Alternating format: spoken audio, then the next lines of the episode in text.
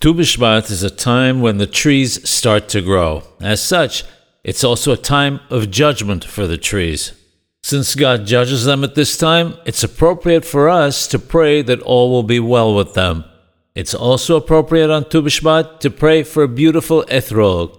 The Ashkenazi Mukabbalim write that we should pray during Shaharit for a beautiful and kasher ethrog in order to have it as part of the commandment of the four species on Sukkot. The merit of each person determines the outcome of the ethrog. As such, it's appropriate to pray to God on Tu B'Shvat, which is the time when the new fruit begins to sprout, that He will provide for us in the appropriate season a beautiful ethrog.